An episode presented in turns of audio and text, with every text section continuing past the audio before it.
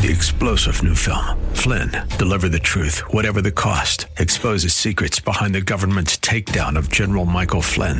Flynn knew what the intel world had been up to. He ordered the first audit of the use of contractors. This set off alarm bells. He told the truth. He was the most dangerous person for Donald Trump to hire. They had to get rid of Flynn. Flynn, deliver the truth, whatever the cost. Available now. Watch it today. Go to salemnow.com. Salemnow.com. Welcome back. Thursday, June 3rd, 2021. The Nobel laureate Elie Wiesel once put it that, quote, oblivion is to exile as memory is to redemption. Without memory, our existence would be barren and opaque like a prison cell into which no light penetrates, like a tomb which rejects the living. Smart man Elie Wiesel, the root of the word oblivion from the Latin is, after all, forgetfulness. I had occasion to share that quote with you a year ago today. I was looking it up as I was in earnest beginning to truly worry about memory holes and the rewriting of history, American history specifically. You know what a memory hole is, right? We get it from Orwell's book 1984, which is, I think, in the decisive respect, a book about rewriting history. The memory hole is described as the task of revising or destroying old newspaper articles in order to serve the propaganda of the government. But it's much more than that, as Orwell describes. Documents are put into a pneumatic tube and sent off to the pro- propagandists for editing. And then, as Orwell writes, what happened in the unseen labyrinth to which the pneumatic tubes led Winston did not know in detail, but he did know in general terms. As soon as all the corrections which happened to be necessary in any particular number of the times had been assembled and collated, that number would be reprinted, the original copy destroyed, and the corrected copy placed on the files in its stead. This process of continuous alteration was applied not only to newspapers, but to books, periodicals, pamphlets, posters, leaflets, films, soundtracks, cartoons, photographs, to every kind of literature or documentation which might conceivably hold any political or ideological significance.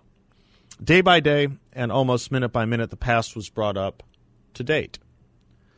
In this way, every prediction made by the party could be shown by documentary evidence to have been correct nor was any item of news or any expression of opinion which conflicted with the needs of the moment ever allowed to remain on record. All history was a palimpsest, scraped clean and reinscribed exactly as often as necessary. Close quote. The past was brought up to date. That's a chilling phrase. It is the most frightening of lines and it harkens me back to Karl Marx's statement in his notes on Feuerbach that the task of the philosopher used to be to understand history, it is now to change it. Which is why you have revisionist history books, like Howard Zinn's. Which is why you have a 1619 project being adopted from the New York Times into our classrooms, though it has been widely condemned for its inaccuracies and distortions, even by liberal scholars which is why you have the U.S. Department of Education bribing schools to impose critical race theory into their classrooms, especially using the works of Ibram X. Kendi. Which is why you have BLM curricula alongside critical race theory curricula, alongside 1619 curricula. A whole range of menu options right there that flood the entire zone of choices to study and learn American history with between critical race theory and the BLM curricula and Howard Zinn in 1619.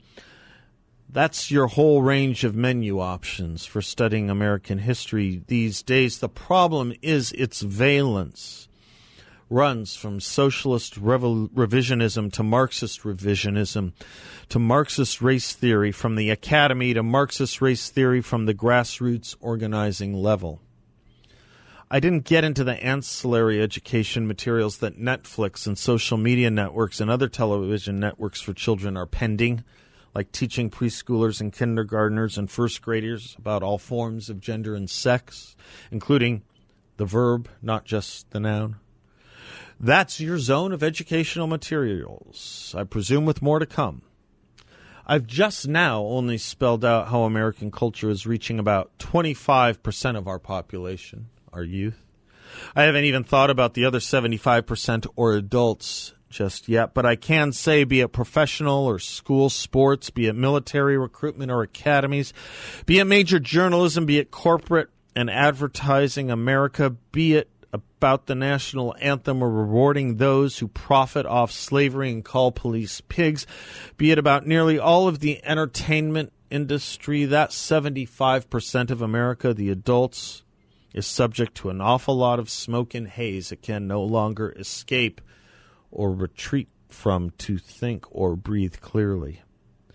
And it's all in one massively frightening direction anti Americanism, backed up by Marxist doctrine and interpretation.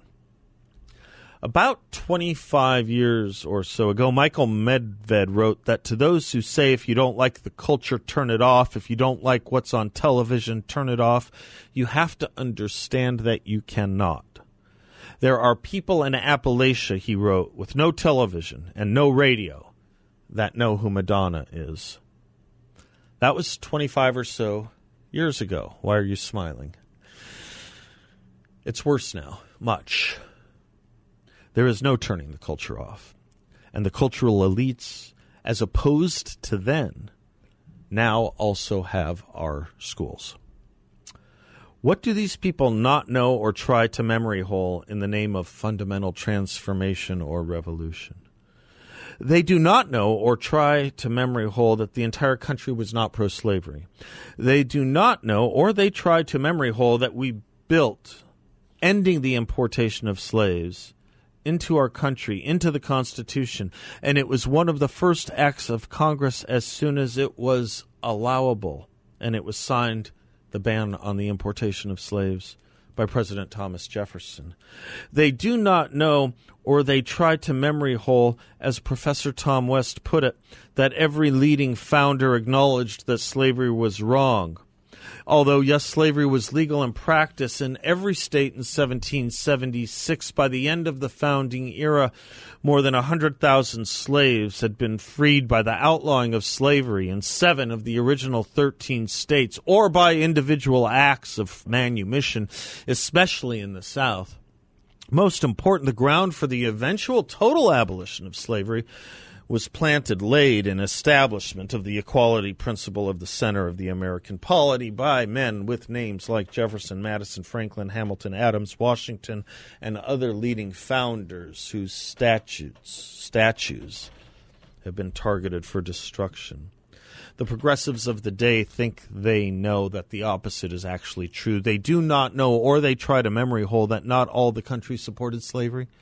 They do not know, or they try to memory hole, that nearly 400,000 Americans gave up their lives to end slavery, singing, quote, as he died to make men holy, we shall die to make men free. And they do not know that, or they try to memory hole it because they don't have to any longer teach or sing the battle hymn of the Republic. They do not know, or they try to memory hole again, that the majority of the country was not slave. And the portion of America that fought against slavery was twice, twice, 100% larger than the portion of America that fought for slavery. The Union military size was also twice, 100% larger than the Confederate military. The population in the Union States was three times larger than the population of the Confederacy, but all America, we are told, institutionally racist and guilty, still, for slavery. The progressives, they do not know or they try to memory hole that it was Republicans who pushed for civil rights legislation and anti lynching legislation and the Anti KKK Act laws opposed by Democrats, because we believed in the Declaration of Independence and Constitution as anti slavery documents, and they believed the Confederacy was right and that they were pro slavery documents. They do not know or they try to memory hole that Minneapolis has a black police chief, a black member of the House of Representatives in the district George Floyd was killed in, and a Democratic mayor and governor, or that such is true of almost every major city in America, as Republicans are to be blamed for racism.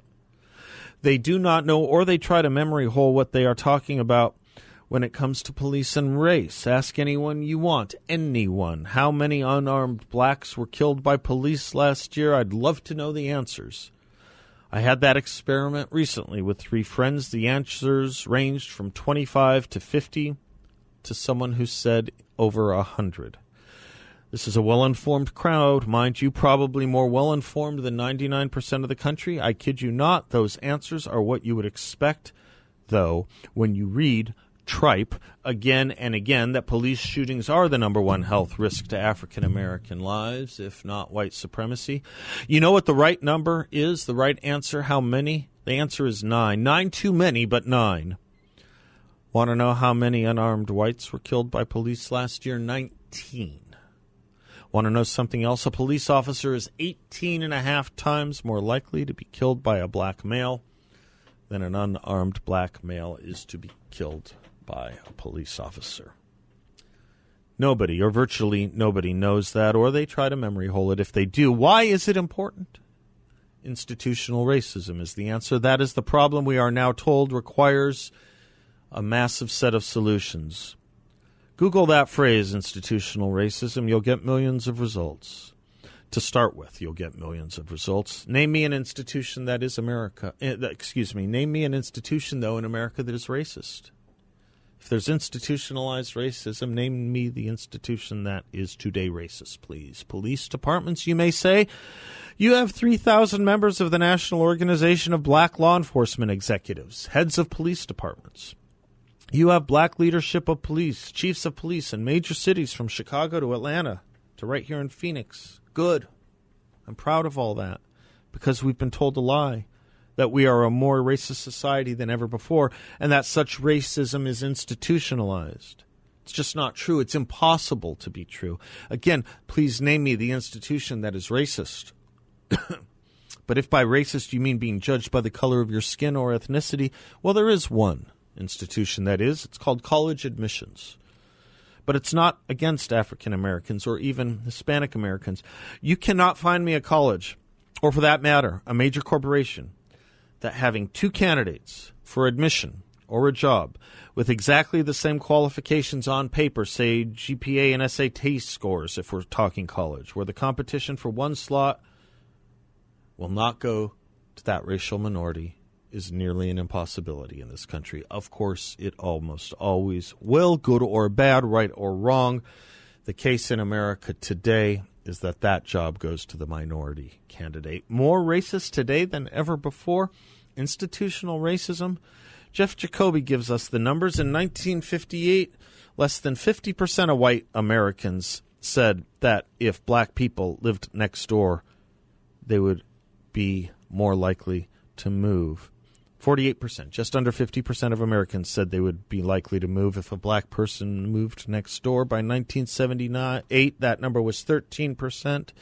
By 1997, that proportion had fallen to 1%. That's only one measure of racism's profound decline. Friendship is another. In 1964, a mere 18% of white Americans claimed to have a friend who was black. Four decades later, Gallup found the proportion of interracial friendships had more than quadrupled. 80 82% of whites said they had close non white friends, and 88% of blacks reported having close friends who were not black.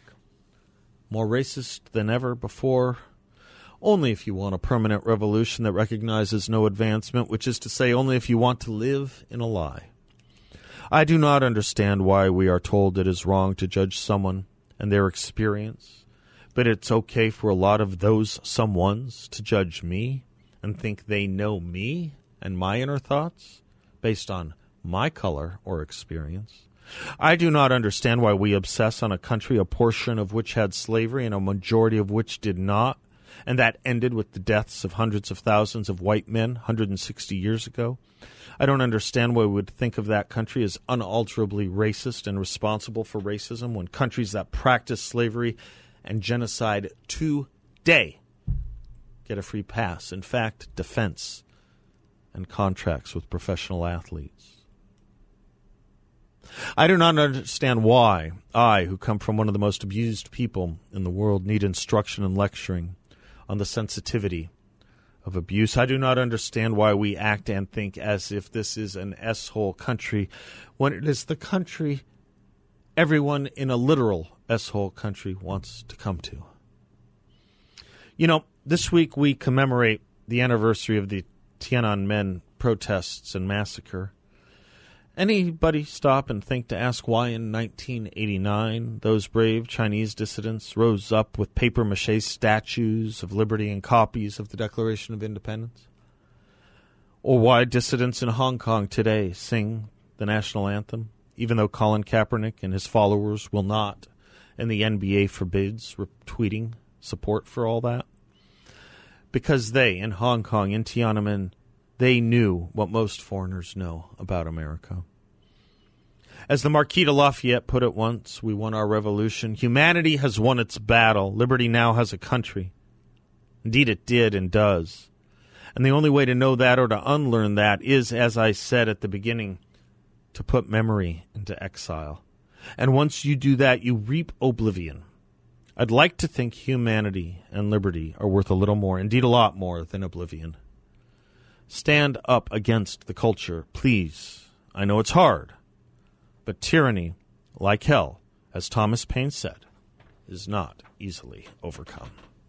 I'm Seth. We'll be right back.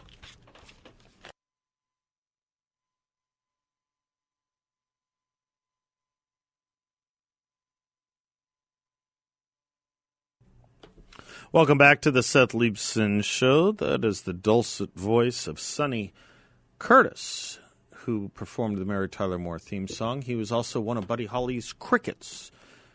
Buddy Holly and the Crickets. The Crickets was the band. He was a member of that band. Is that a little fun information for you?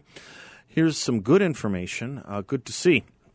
We talked a lot yesterday and had many callers, several callers, on the protest uh, in Scottsdale uh, at the hotel that is being used to um, house some 1,200 illegal immigrants. And I uh, wanted to tell you two things about that. Three things about that. First, Mark Brnovich, our Attorney General, will be joining us today to talk about it, the issue, and what he's doing about it.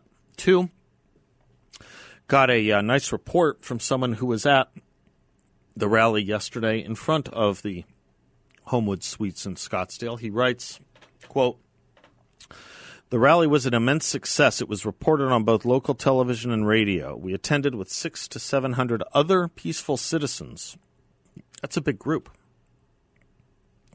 From not only Scottsdale but the rest of the valley. To me, the response and our interaction with the drivers of cars traveling south on Scottsdale Road was the highlight. 90% thumbs up. Windows rolled down, shouting positives. I love that.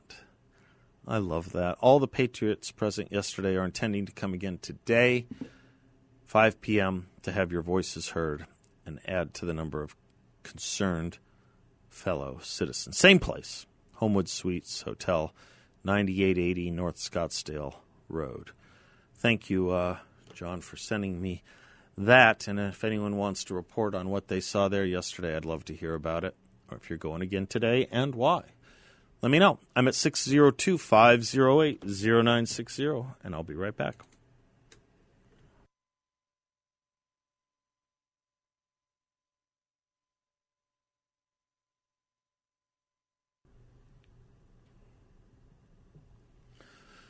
What's called the origin story, or the story about the origins of the coronavirus what's been revealed from the publication of Anthony Fauci's emails, um, the whole issue of gain of function research, Americans' funding of this, and the media's silence, and in fact, condemnation of those who were asking these questions a year ago, is a story that seems not to go away. And here's something I did not know it's a big story in a lot of places. Guess where it's Nowheresville? This is this is probably the biggest story in America for going on 72 hours. Probably it is. Anthony Fauci's thousands of emails, what he said, what he said to friends and colleagues, as distinct from what he said he said to the president, as distinct from what he said to the American people. This being the man who everyone has invested, not everyone, but every elite has invested coronavirus expertise to. A man who has admitted to misleading the American public on other issues, including herd immunity, because they weren't ready to hear it. Guess who hasn't published a beep about this? The New York Times. I didn't know that. Alex Berenson tweets, I guess I'm still a little shocked because I'm shocked that the New York Times would rather ignore the Fauci emails and their implications than acknowledge that people like Tom Cotton and Rand Paul and Republicans, other Republicans, might have been correct. This isn't Hunter Biden's laptop. This isn't the son of a politician trading on his dad's name. That was gross. This is evidence that the man who essentially ran our pandemic response secretly tried to keep investigations into its origins politically impossible. Let me repeat that. The man who essentially ran our pandemic response secretly tried to keep investigations into its origins politically impossible. Let's come back to that in a moment. From the first, Fauci made sure he was at the very center of everything, both the public face and the private heart of the U.S. pandemic response. I assumed that was because he liked the limelight, wanted to be in charge, but the emails suggest he had other motives too. So let's come back to this notion that the man who essentially ran our pandemic response secretly tried to keep investigations into, into its origins politically impossible. People say, well, why do we care what its origins were? We know it came out of China, and we now know how to prevent it.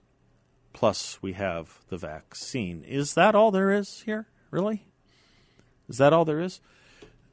Centers for Disease Control and Prevention is the full name of the CDC. It's really, if you think about it, CDCMP. Prevention. How do you prevent something from happening again? How do you prevent something from happening again if you don't know how it started or how it began? You could ask this question of so many things, it seems to me. For years and years and years and years and years, decades, really since 1945. People would ask, how could it happen? How could that happen in Germany? How could that happen?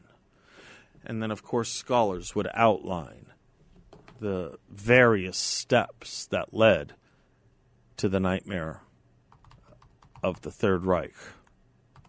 And there's any number of things for um, uh, that that that that that can be cited as, as as getting you to the road of the Third Reich from genetic selection to human experimentation to notions of racial superiority and, just as importantly, racial inferiority, to the notion that if you don't speak up for your fellow prosecutee or your fellow citizen who's being prosecuted, there will someday be no one left to speak up for you, as Martin Niemöller wrote all of these things, including acceptances of big lies, all of these things lead to that. How can it happen? Origins. Origins are important. That's why we need to know. And did we have a part in paying for it? It'd be a good thing to know as we approach budget negotiations, wouldn't it? The origin of this virus is important beyond peradventure. That the New York Times won't write about it tells me something equally, if not more, important.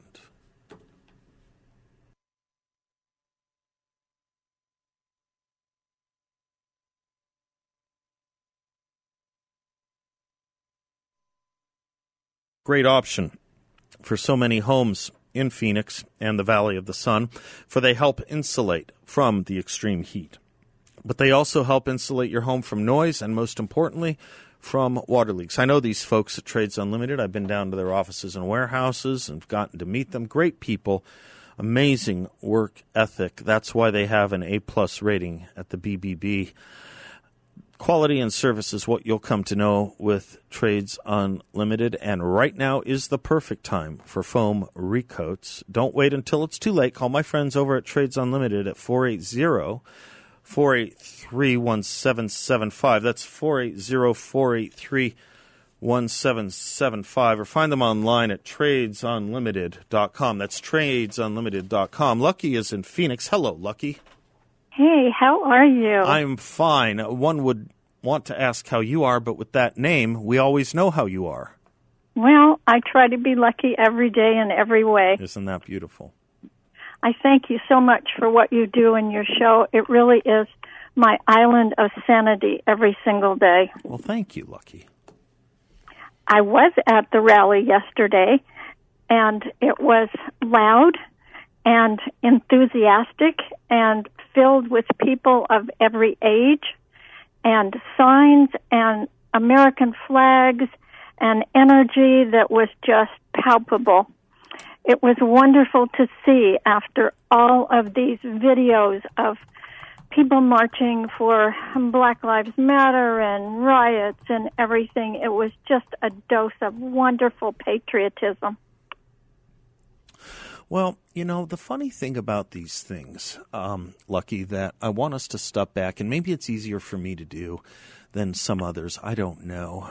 But I look at these things, patriotism, that's a good word, because it it means love. These, these, these are stories of love. I don't know why people think that we are a. Um, we are a movement of anger, bitterness, and hate. I, I don't understand this you went to these rallies. You've been to these rallies. You heard the email that I read. These are people who are in love with America and human rights and things decent.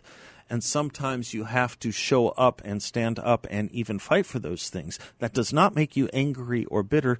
That makes you someone willing to fight and sacrifice for love and good, no?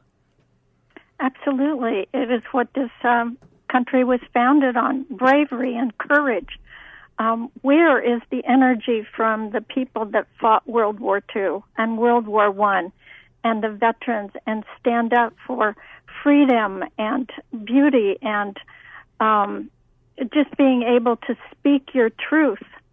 I, I don't know where they've gone. I, I do. I do. I know where they've gone. First of all, Lucky, thank you. There, there's, there's a lot more than we know. Um, a lot of them have been intimidated from speaking up, which is a crime, a moral crime. A lot of them have been intimidated from speaking their truth. More often, it's the truth.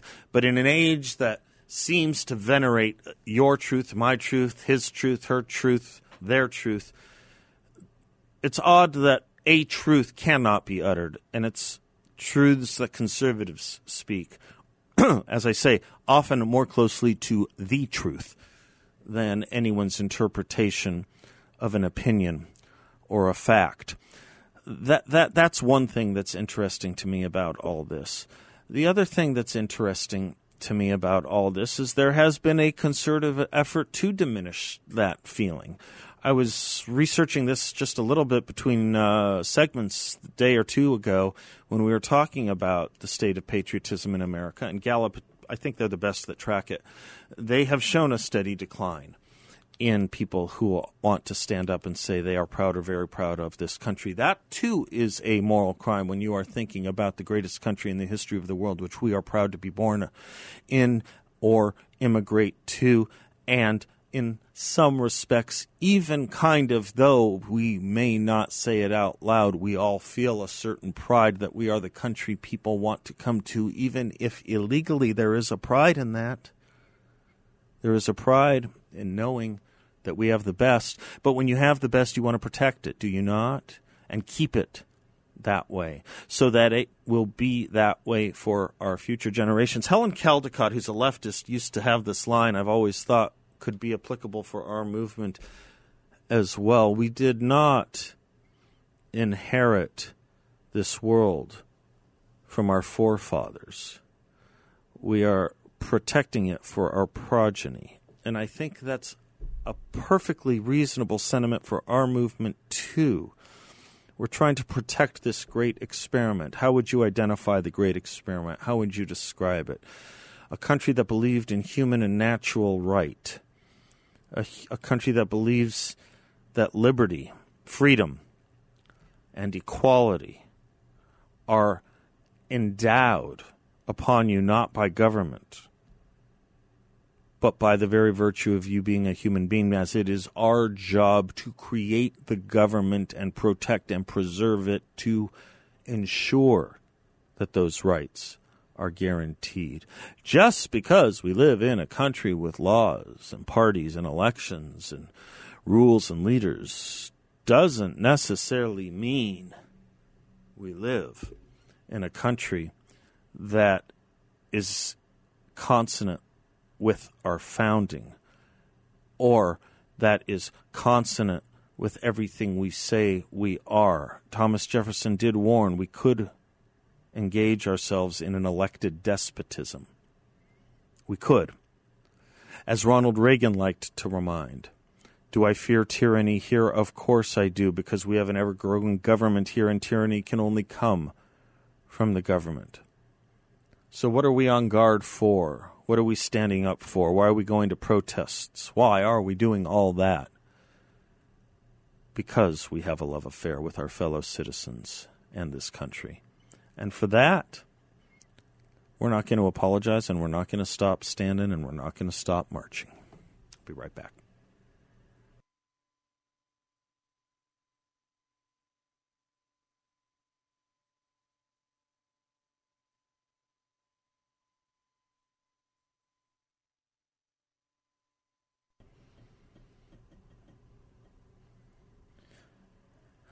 Welcome back. I'm not sure if we are the most pro dog friendly radio show in the country. We would aim to be and delight in being that. We strive to be. Because we love uh, dogs here. It uh, was is with heavy heart that I tell you about a dog I got to know that just passed and uh, slipped the surly bonds of earth today.